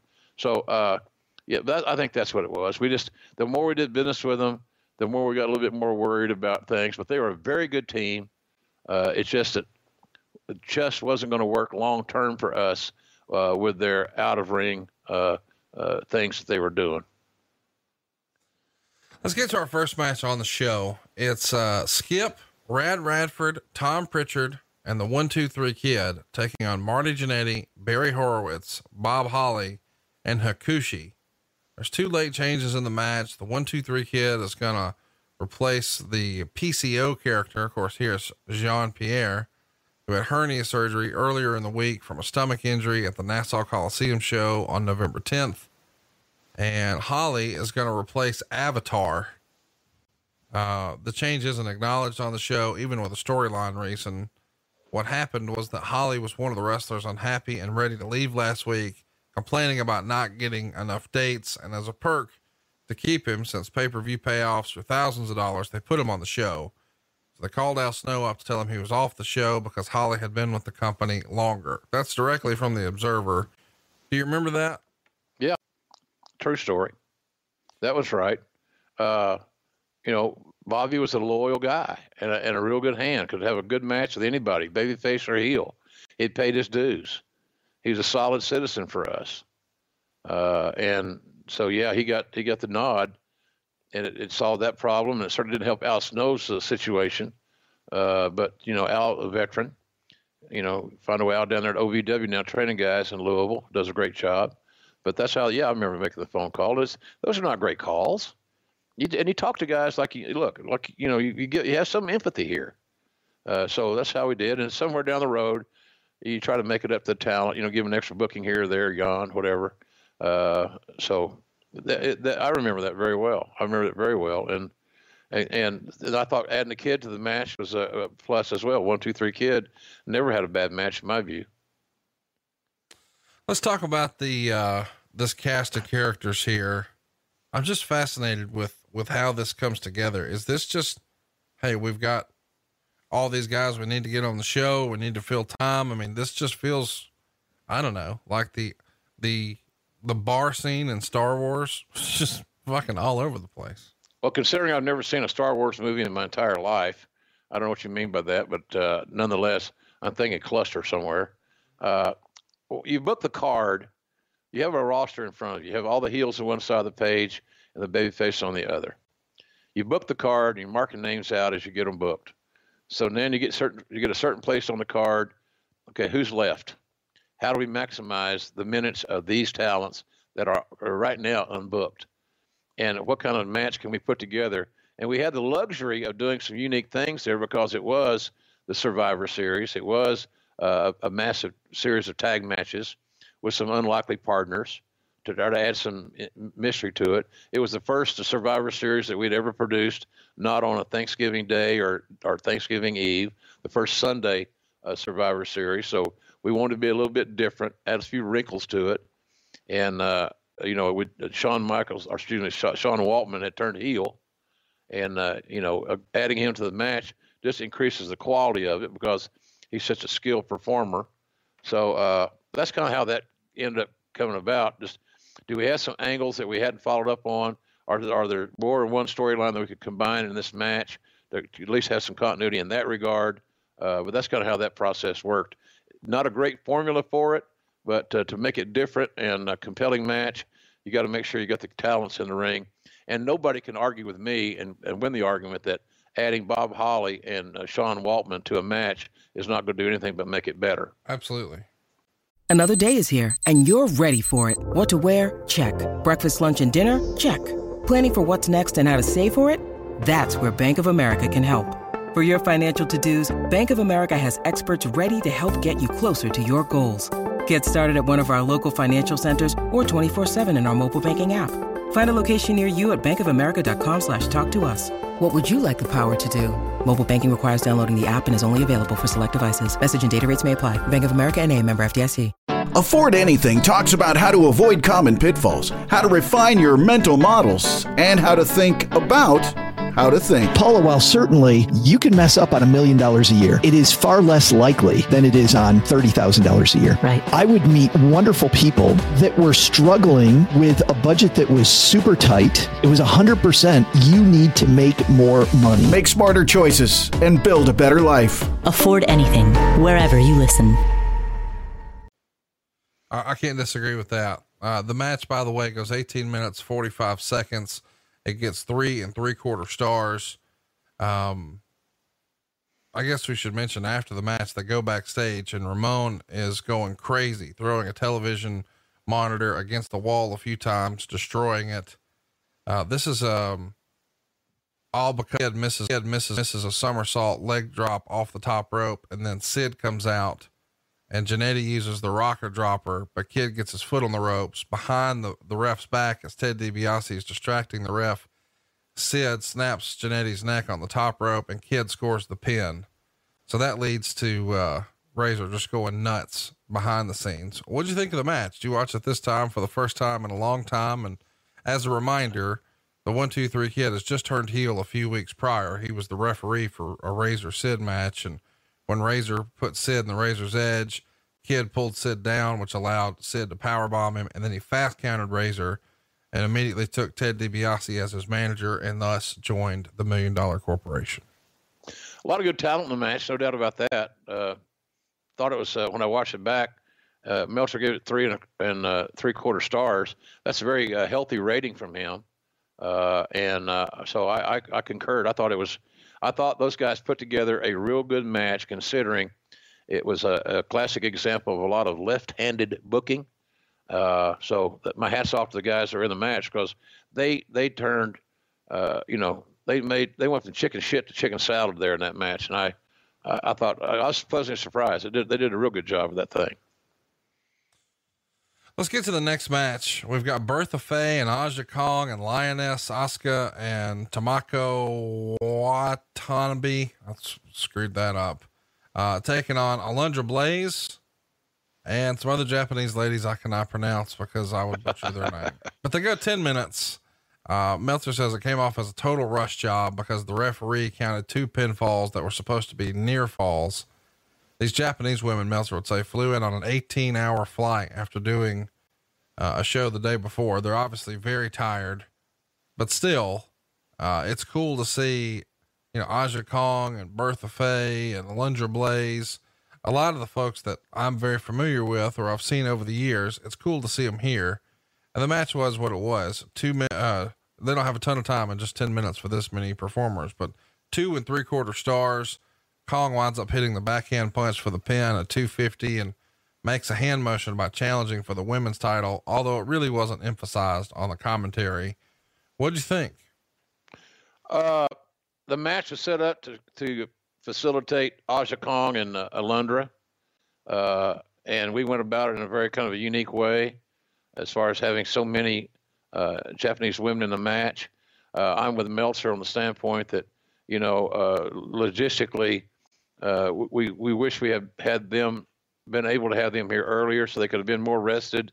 They could have actually walked through the match a little bit, maybe even had it someplace off Broadway before the pay-per-view on Sunday. But that was not in the cards. I like the theory of why we did it. I didn't think it was a great match because it didn't have a lot of time. There was really no story other than the story was supposed to be Alundra and Aja getting ready for a pay-per-view match. And I don't know that any of us in the process did a great job of setting the table for that deal. But nonetheless, it was add a little international flavor. It was a little different presentation of the women. Can't be judged on today's standards for women's wrestling, but at least I think the company was making an attempt to try to fill that void of having more women in more prominent positions because, quite frankly, these women were, you know, some of the best in the whole world, without a doubt. So, and I don't think Curt was really invested in it. You know, it just... I didn't get the feeling that the company took that match seriously, and which led eventually to Lunder leaving. I want to mention Meltzer points that out. He says Hennig really got embarrassing on commentary since the idea here was to get Kong over as a monster threat to Blaze's title, and Hennig kept trying to tell jokes with Vince McMahon almost forcing himself to laugh as a response. You could tell that Curt and Jim Ross were on each other's nerves in the booth from this point forward in the show. Fair to say? Yeah, on our nerves. I guess that's good as anything. You know, it was frustrating. You know, I'm not big on humor. Obviously, people say, "Oh no, the old bastard's crabby." You can really shit on a match by making fun of it, laughing at things that are not meant to be funny. So I have a strange philosophy of the role that humor plays in a pro wrestling match to begin with. We can't be devoid of humor. Cannot be devoid of humor, but humor should not be the foundation of which we build our matches. I guess the WWF, you know, at least some folks in the company are trying to jump this women's division. And, it feels like the idea of bringing this talent in from Japan was a good idea, but it doesn't last long. I assume this is just based on travel, or is some of this the politics or logistics? No politics, I'm aware of, just logistics. It wasn't practical. You know, you couldn't get them here for TVs, enough TVs to get them over. You know, unfortunately, everybody does not have Meltzer's extensive knowledge and feel for Japanese wrestling. There are fans, more fans now than then, I would think, because it's more available, the availability of digital stuff. And look at the influence of the the Asian women on AEW. It's a changing world. It's evolving. Who would ever thought that you'd have women on a television show in prominent roles like Riho, who doesn't speak English? At one point in time, that would have been unheard of. Now it's a different ballgame. So it's a different world in that regard. But, you know, we wanted to do more with the females, but you know, the bottom line was, and eventually we did. Eventually, we made the mandate, and Vince instructed me and gave me the go-ahead to start hiring athletically oriented, sexy, attractive women. And I thought we did a good job of doing that. But the Japanese ladies in North America were not going to fill that void, but they're going to fill even another void, which is more athletic matches, hard hitting, et cetera, strong style. So, you know, it was. Good, like you said, Conrad, good idea on paper, just too hard to execute. So hard that you do away with it, which is what I'm really fascinated with. I mean, this feels like the last hurrah for the women's division here, because a month later, Medusa's going to show up on Nitro and throw the belt in the trash. So this is her last big pay-per-view, her last big moment. You know, we've talked about, you know, your frustration and just how difficult it was to build the division. What do you remember about, you know, this being the end of Medusa's run, and how did that go? Well, I was sad that Medusa's run came to an end, because she was and still is an outstanding talent. Great mind, sexy, athletic. She was what we thought, at least I thought, that eventually we would build the division of females into being. Sexy, athletic women. And I think that they have taken that basic philosophy that we talked about then in the mid-90s, and that sort of has manifested itself to what we see today. You have a plethora of very, very talented, athletic women in WWE. They've made it a destination to stock their shelves with these type of female athletes, and my hat's off to them for that. I think that you're going to see eventually the same thing as it continues to evolve in AEW, where looks are always going to be important for a television show to some shape, form, or fashion, but the bell-to-bell has got to be strong, and that's what we're continuing to build with our deal at AEW. But she was perfect for what we wanted to go. But the company, Vince, others, just didn't want to make the commitment to the broads. We can't let the broads take a spot away from the guys. Now, Vince didn't say the broads, but there are those around him that, you know, Patterson didn't like the women. Hello. My boy. So, and others. A lot of the old-time producers there were not big fans of the women because their whole vision and feeling toward women wrestlers were based on their relationship or lack thereof with Moolah, who ran the whole damn thing at one time and for many years. So that was kind of the story there, Conrad. I think that Medusa was the great foundation piece to build on. It didn't happen. It's too damn bad. But eventually our vision that we had, and our little group had, has manifested itself to what we see today, and I'm happy for that. Let's keep it moving here and let's talk about the next match. It's Goldust and Bam Bam Bigelow. Goldust is going to get the win in eight minutes and 18 seconds with a bulldog headlock. And Meltzer would say Goldust ring entrance is supposed to be the heel equivalent of the Undertaker's, but it came off as long and boring. Meltzer would also say the two didn't work well together, although not from a lack of effort. For whatever reason, it's always felt like, maybe until very recently, Dave Meltzer was not a big Dustin Rhodes fan, and I don't think he liked the Goldust character. Goldust had just debuted at the prior pay-per-view In Your House 4. He defeated Marty Jannetty, and he's in the middle of an undefeated streak here. And, you know, the Goldust gimmick was certainly revolutionary, ahead of its time, whatever sort of descriptor you might want to use. What do you think of this match? You watched it this time for the first time in a long time. It wasn't any bargain. It wasn't great. I do agree that both guys worked hard, and that's where it starts with me. Always starts there. That's like, you know, I did Justin Barrasso did a story with me about why I liked the lights out match between Moxley and Omega back at Full Gear, and their overwhelming effort and desire to put on a great match in that strange atmosphere of gimmicks and inanimate objects and so forth was breathtaking. They worked so diligently in a very tough scenario that they helped create that I had nothing but respect for what they did. Am I a hardcore aficionado, and do I wish we had more of them? No, I'm not. I don't. I think the next time we should have a lights out match or anything along these lines is maybe a year from now. But in any event, the Goldust thing was ahead of its time. But I think also Bam Bam, I don't know if it was out of ring things or distractions or whatever it could be, because Scott Bigelow died way too early. But he kind of lost a little bit of his fire, because at one time there was no better super heavyweight in the business than Bam Bam Bigelow. Athletic look, you know, the whole nine yards. But I think his the ship had sailed on that deal. But Goldust was created to be polarizing.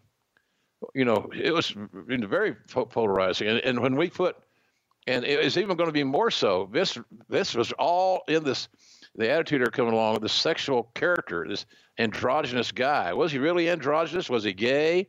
Was he straight? Was he bisexual? We had no idea. But it was a very unique presentation to the point, and I don't think, I told this to Terry Runnels one time, and she was appalled, probably fault at me, I'm not sure, but Vince had an idea to give her a prosthetic penis to wear under her in her attire, so that was never talked about. Nobody ever said anything.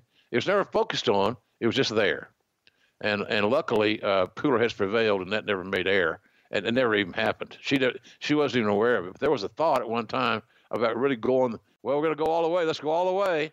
No, let's don't. If we go all the way, we're going to step over a cliff here. I don't want to fall off the cliff. We don't need to be falling off cliffs here.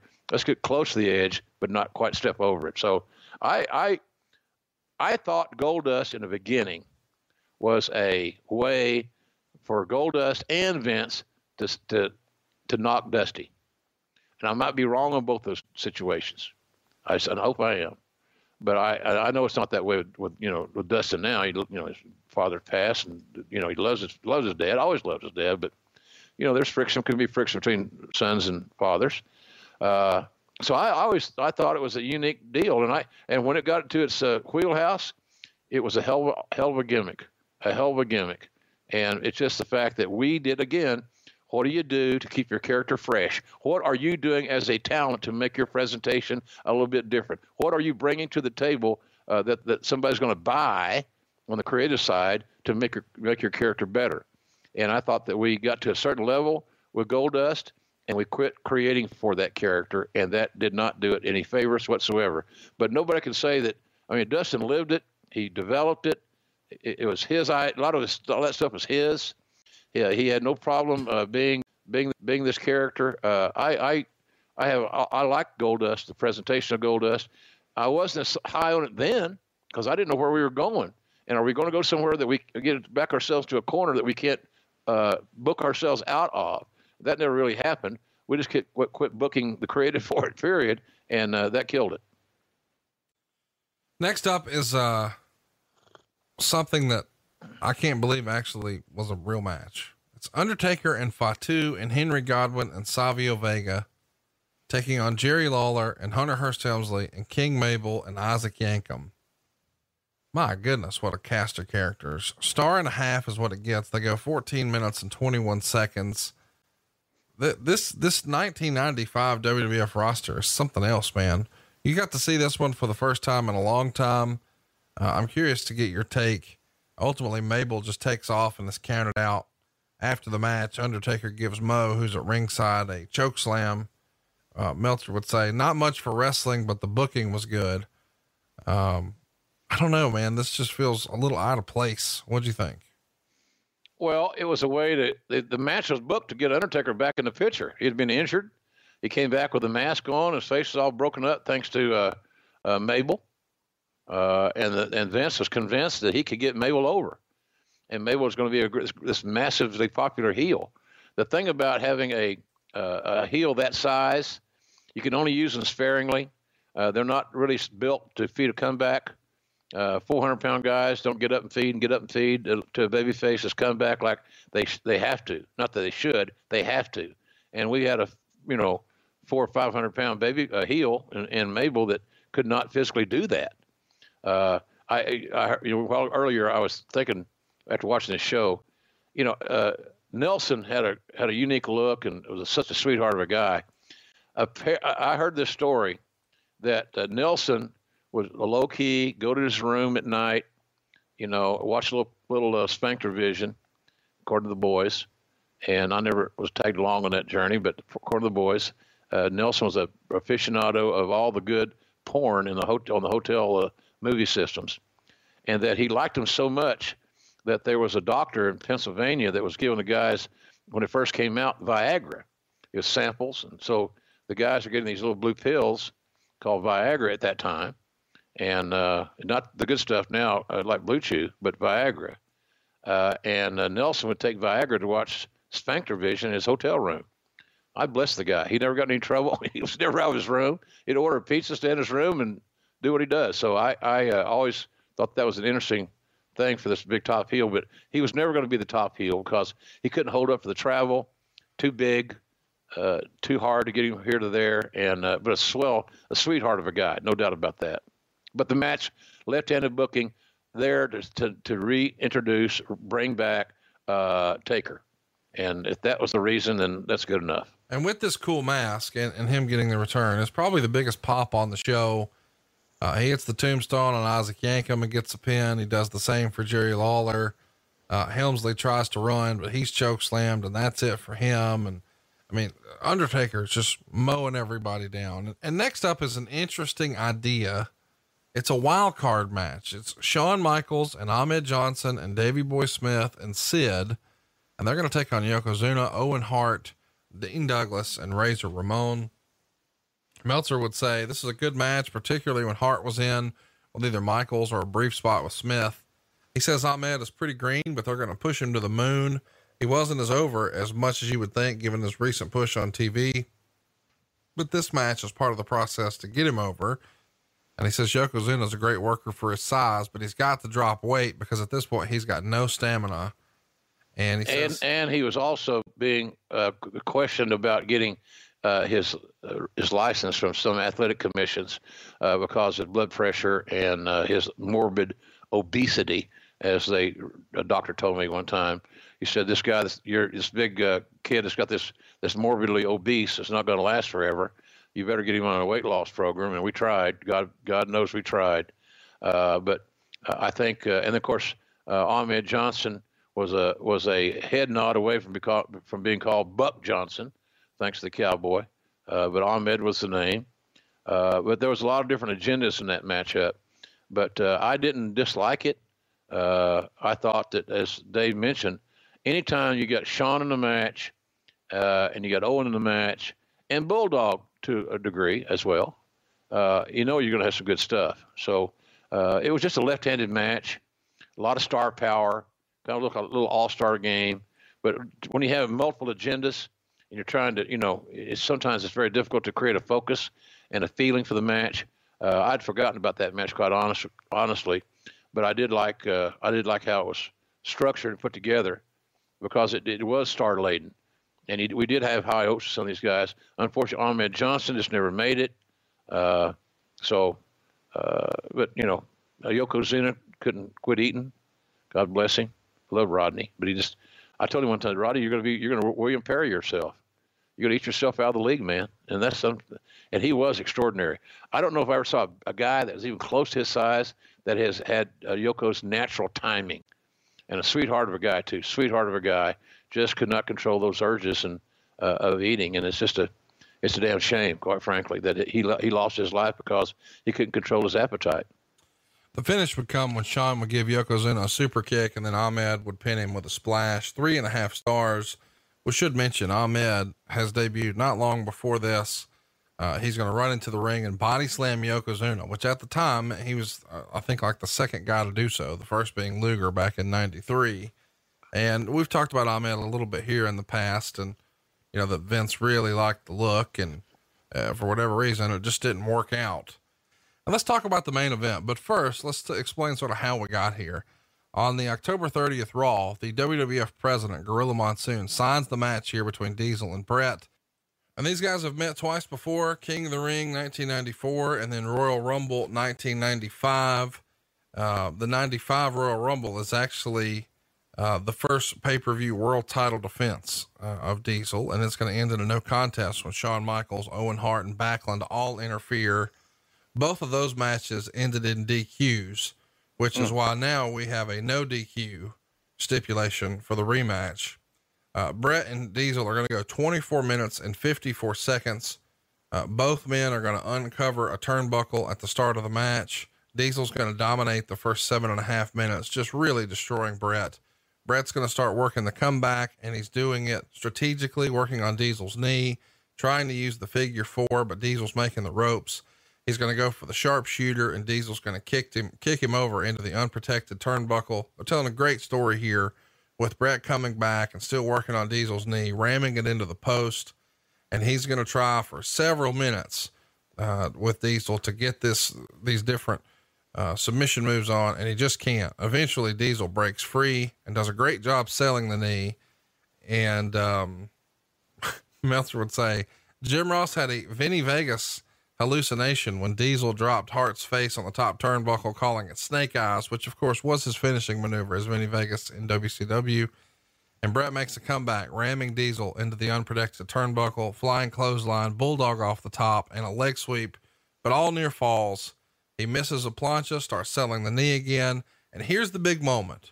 When everybody remembers this, it's been in a million highlights. While they're on the apron, Diesel shoulder blocks Bret Hart off the apron, where he flies through the Spanish announce table. I think this is the first time this is done like this.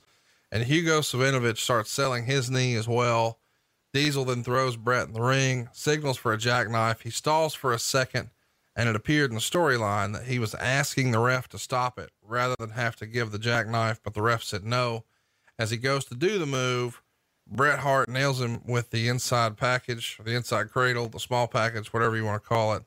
And Diesel then jackknifes Bret twice after the match and beats up several referees. So 3.5 stars, but Bret Hart is now your world champion, but he doesn't do it with the sharpshooter. He does it with the small package, playing on the softer side of Diesel that didn't want to lay the power bomb on him. I thought this was a great story. Probably the best match Diesel ever had, in my opinion, in the WWF.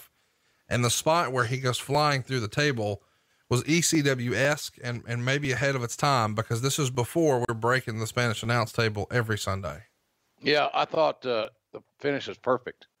You know, Kevin kind of relaxed, exhaled. He had obviously thought he had Bret in control.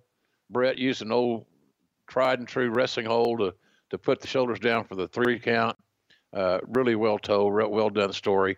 Kevin was concerned going into it that it would not help him to lose in that fashion. But I think he obviously heard explanations of how it was going to be sold and so forth. And he did it. So I thought it was well done. I don't remember a Diesel match being any better. But again, you got Bret Hart in there, and you know, you guys can figure this out. Let me know what you say on at Twitter at JRSVBQ. But when's the last time? What was the last bad match you saw Bret Hart in? Right. I can't remember one, quite frankly, because Bret had the ability to put his skill sets aside to customize the match, to highlight Kevin Nash's strengths and to conceal his weaknesses. You don't want the match to be too fast-paced, because that was not Kevin's forte. It's not going to be a flying or engagement, so either. So I thought Bret just did a great job of captaining and steering the ship on that. I thought Kevin did a real cool job of following what Bret was laying out, and it didn't hurt Diesel whatsoever. We got a wrestling finish in. It came as a surprise in how it was delivered.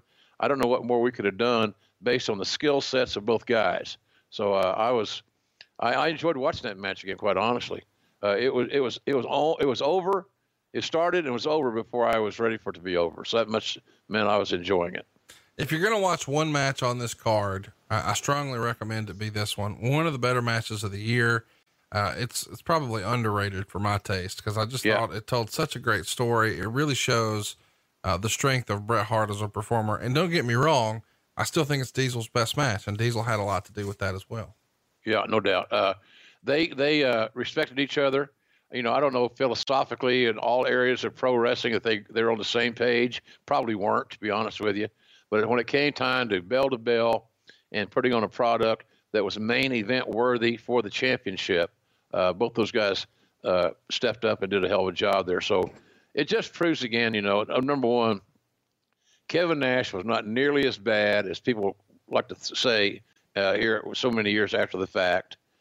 And Bret Hart, suffice it to say, was as good as there has ever been or ever will be in the ring telling stories. He didn't hurt anybody. He never hurt anybody. He told believable stories. I can say this, and wrestlers should think about this. Never have a match where you say, man, I wish I had done that because I think I lost the audience. Bret never had a match where I think he did something so outrageous, so unbelievable, and so eye-rolling that he lost his audience. And I think that was a great evidence of that in this match here, that Bret rose to the occasion, took a guy that didn't have Bret's skill set and brought him up, and they had a match that, as we've both agreed, was probably one of the better outings of Diesel's career, and a hell of a match for Bret as well. We should mention, I didn't realize this was the case until you said it earlier in the show. And as we've been recording the show, I went and double checked. You're exactly right. Diesel's run here that's coming to an end here is the longest of the 1990s. 51 weeks is how long he was champion. Nobody else would touch him. And I'm talking about from Hulk Hogan to Stone Cold Steve Austin. Nobody else had 51 consecutive weeks. So while the narrative has been out there that, oh, lowest drawing champion in history, to Jim's point, who was drawing at the time, business was down across the boards. But in addition to that, 51 weeks, quite a little feather in the cap. Here's a lot of pressure. Oh, sorry, Conrad. A lot of pressure to be the show closer, to carry the banner for 51 weeks, because whoever the champion is, for some reason, is automatically willed to be the culprit when things are not good. It goes to one person. And as we all know, if you stand back and think about it, the success or failure of a company or of a match is rarely one guy's attaboy or one guy's fault. It just doesn't work that way. And so I'm glad that we were able to talk about that with regarding Kevin. Kevin's a good friend of mine. I got a, again, starting him doing talking and on my radio show back when nobody had ever heard of him, I thought was it always helped him in his career. We've been friends ever since. So, but you know, we've never always agreed philosophically on wrestling. But that doesn't mean he's wrong or I'm wrong. It just means we have different philosophies. And so what? Let's talk about what Bret said of this match. He wrote, "Vince had told me Diesel wasn't cutting it as champion, making the excuse it was because of his elbow, but I'd always thought that Diesel was as good as dead after he worked with Shawn back at WrestleMania 11. I suggested to Vince that Kevin needed sympathy, and I know how to get it for him. I could beat him for the belt by using an idea that came to me while watching Sabu and ECW crashing through tables. It was a new finish designed around dropping the belt back to Kevin at WrestleMania 12, as I explained to Vince. He frantically scribbled it down in a big black book. On August 6th, Vince called to tell me he wanted me to win the belt at Survivor Series by crashing through a table. I listened to Vince tell me my finish as if I'd never heard it before. The only thing I could come up with was that he'd read what he'd written down on his black book and somehow convinced himself it was actually his idea. All I could do was hope that he'd write down all of my ideas from then on. But it was Shawn that wanted me to drop the belt at WrestleMania, not Kevin. Do you have any problem with that? And I thought about it. Despite how the boys felt about him, Shawn was a hard worker and had paid his dues as far as I could see. Of course, I had no problem with it. The timing was perfect. I could go right into my sheriff role, filming all summer long, and reappear just in time for SummerSlam 96. So I love, you know, that little tidbit that this is an idea for a finish that he gave Vince, and then Vince pitched it to him. And it's referenced here in plain as day that he's borrowing the idea from Sabu and ECW crashing through tables. There were different times where you guys flirted with the idea of bringing Sabu in, including a couple of rare appearances. I think once even in a Royal Rumble. Why was Sabu not signed before he actually was? Yeah. You know, Conrad, I don't know if there's a specific reason, it could be a lot of things. I don't know the reason. I don't have an answer for you. Sorry, I'm not going to mix some shit up just to have an answer for somebody. JR said this about Sabu. I don't know. He has some cameos in and out. Maybe it was a fact that I'm spitballing here. The fact that Vince didn't think that we could do enough matches that were Sabu's specialty to make it worth everybody's while. I don't know, but he was a unique attraction. Sabu's another guy that you didn't need to see every week. And because he was an attraction kind of a guy, unique, different, no different than his uncle, the great Sheik, Eddie Farhat. You didn't need to see him every week in these territories, but less is more for a lot of guys. So I don't know the answer. I wish I did, but he could probably done well there. But again, the structure and fitting within the structure was challenging for some guys, and it just may have been thought that he would not have been a great long-term investment. Hell, I don't know. It certainly was not. So everybody at ECW loyalists can understand this. It was not the fact that Sabu could not work. He was very talented. So when you got somebody that's very talented and they don't get hired, don't get their break, you got to look elsewhere. He's either on the wrong side of the aisle, politics, somebody's got a blue chew on him, a little hard on, whatever. But I don't know. I always enjoyed his work. He was unpredictable. Could he have been an everyday player? I guess he could have, but it just didn't work out. So I'm just thinking, look elsewhere other than his bell-to-bell stuff, because his bell-to-bell work was excellent. And unique is he had his own style. He did his own things that was not great for long-term career advancement because of the way he was abusing his body. But, you know, you never know what lingering effects that's going to have. So there are a lot of little things that just added up to where they're not going to make a commitment to bring Sabu in. And it would have been interesting to see how that would have worked if it happened. Do you think by November of 95, you guys already had an inclination that Kevin Nash wasn't happy and that he was going to explore his options financially? Probably wasn't a front of the line topic, but it was discussed. You know, Kevin's a great businessman. Kevin's done an amazing job of investing, and getting prepared for his future. And that would include looking for new money, bigger money, less work. You know, when you're the champion for 51 weeks, that means you're on the road an awful, awful lot, folks. Anybody can do the math on that deal. And to be able to go somewhere and make more guaranteed money for less days away from home is something that everybody has to consider. I say the same thing about AEW now. There's going to be more talents that are going to want to come to AEW because of the lifestyle that it allows you to have, because of the days that you're going to be able to be at home with your family, your kids, your wife, whatever, or husband, whatever the case may be. It's just a good schedule. So I think Kevin's always looking for the good investment, the good gig. Smart guy. He's much smarter than his peers, and a lot of guys, that's the reason a lot of guys didn't like Kevin. He was smarter than they were, and they knew it. It's because he was saying, I'm saving this money, I got this deal, I got this, you know, retirement thing, whatever. He was a smart guy. We've talked about he's a stock guy, and I've got stock advice from Kevin Nash on many occasions. Well, we're going to need some advice about the next night on Raw. This is we're going to cover it another time, but just as a reminder, the day after this pay-per-view is where Owen Hart would give Shawn Michaels an enziguri. Shawn goes down. They play it like a real angle. It got lots of attention to see Shawn Michaels collapse. And we'll talk about that on a Shawn episode. Let's put a bow on Survivor Series here, though. The Wrestling Observer reader poll said it was obvious to them that Bret Hart and Diesel was the best match on the card. They thought the worst match, far and away, was Goldust and Bam Bam Bigelow.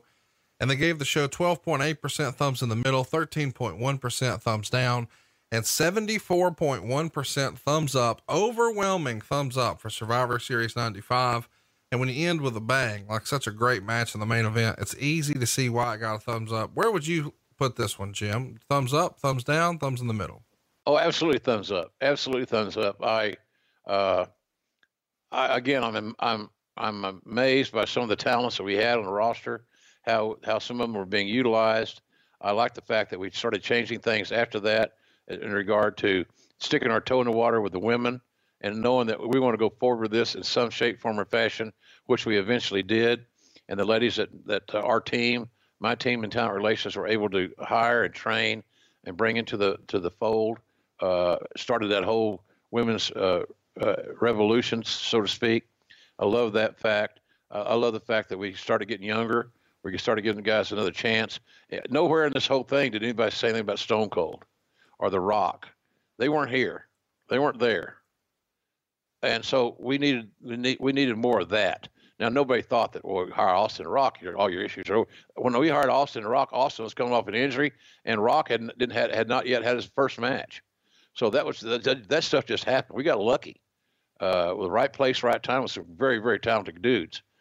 And so, but you know, this was just so many, you look back at these cards, and that's what the cool thing about watching this show, folks, go back and look at the respective careers of a lot of guys and where they went or didn't go after events such as this. Nobody can say that we didn't have a good roster of talent.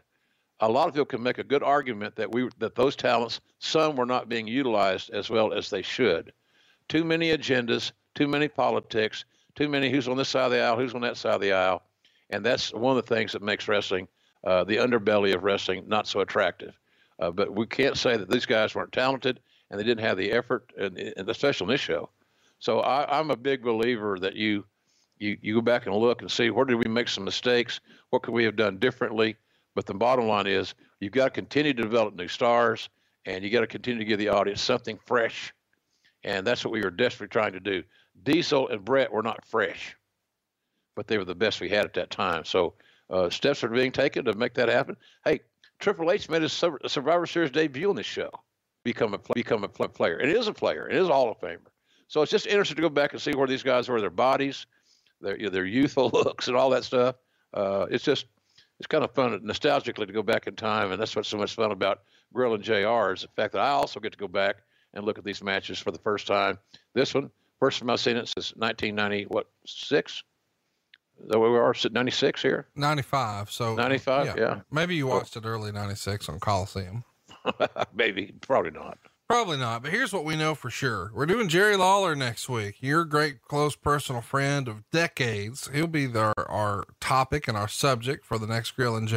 And then we're let's get some questions on the King. Yeah, let's do that. Let's ask some people some questions. Let Dave Silva, AKA Bull Ramos, collect all these questions. And so add that to our format, because there's got to be questions that fans have regarding the King. His career is too long, too distinguished to not have questions over the years, whether it be his Memphis run, his AWA run, his Florida run, Atlanta, all those places he was at. And then, of course, his longtime run from 93 till this very day in WWE. So hit us with your questions. And let us know what you're thinking, because there's a lot of ground to cover with Lawler. So hopefully you'll have some good questions and we can address them for you.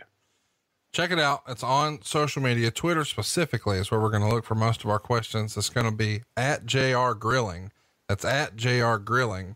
On December the 5th, we're going to do the winner of a poll. So stay tuned next week. You'll also see a poll. That poll will include Umaga, December to Dismember, Bischoff and WWE, and In Your House, Degeneration X.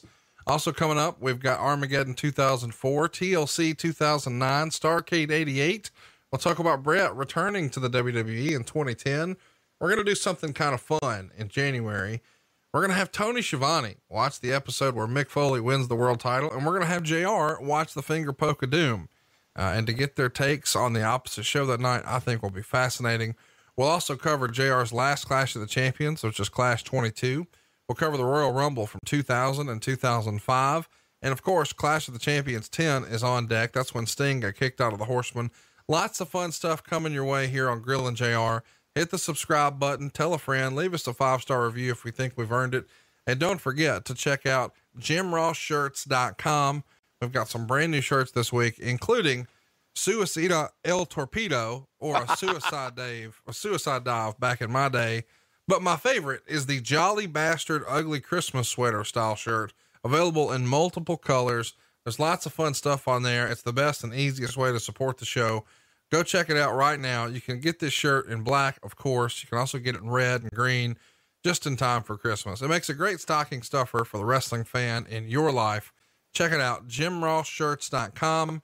Until next week, he's at JR's BBQ. I am at Hey It's Conrad, and we are out of time. We'll see you next week right here on Westwood One for Grillin' JR with the voice of wrestling. John brings his skewed sense of humor. Jeff brings tips to cut strokes off your next round. Together, it's those weekend golf guys. They'll pay a lot of money to PXG and Titleist and Callaway and on and on, right? How many yards do you think you're going to pick up with that extra driver? I think I can get an extra 5 to 10. What if I give you 15 to 20? You pay me more. Jeff Smith teaches on the sliding scale.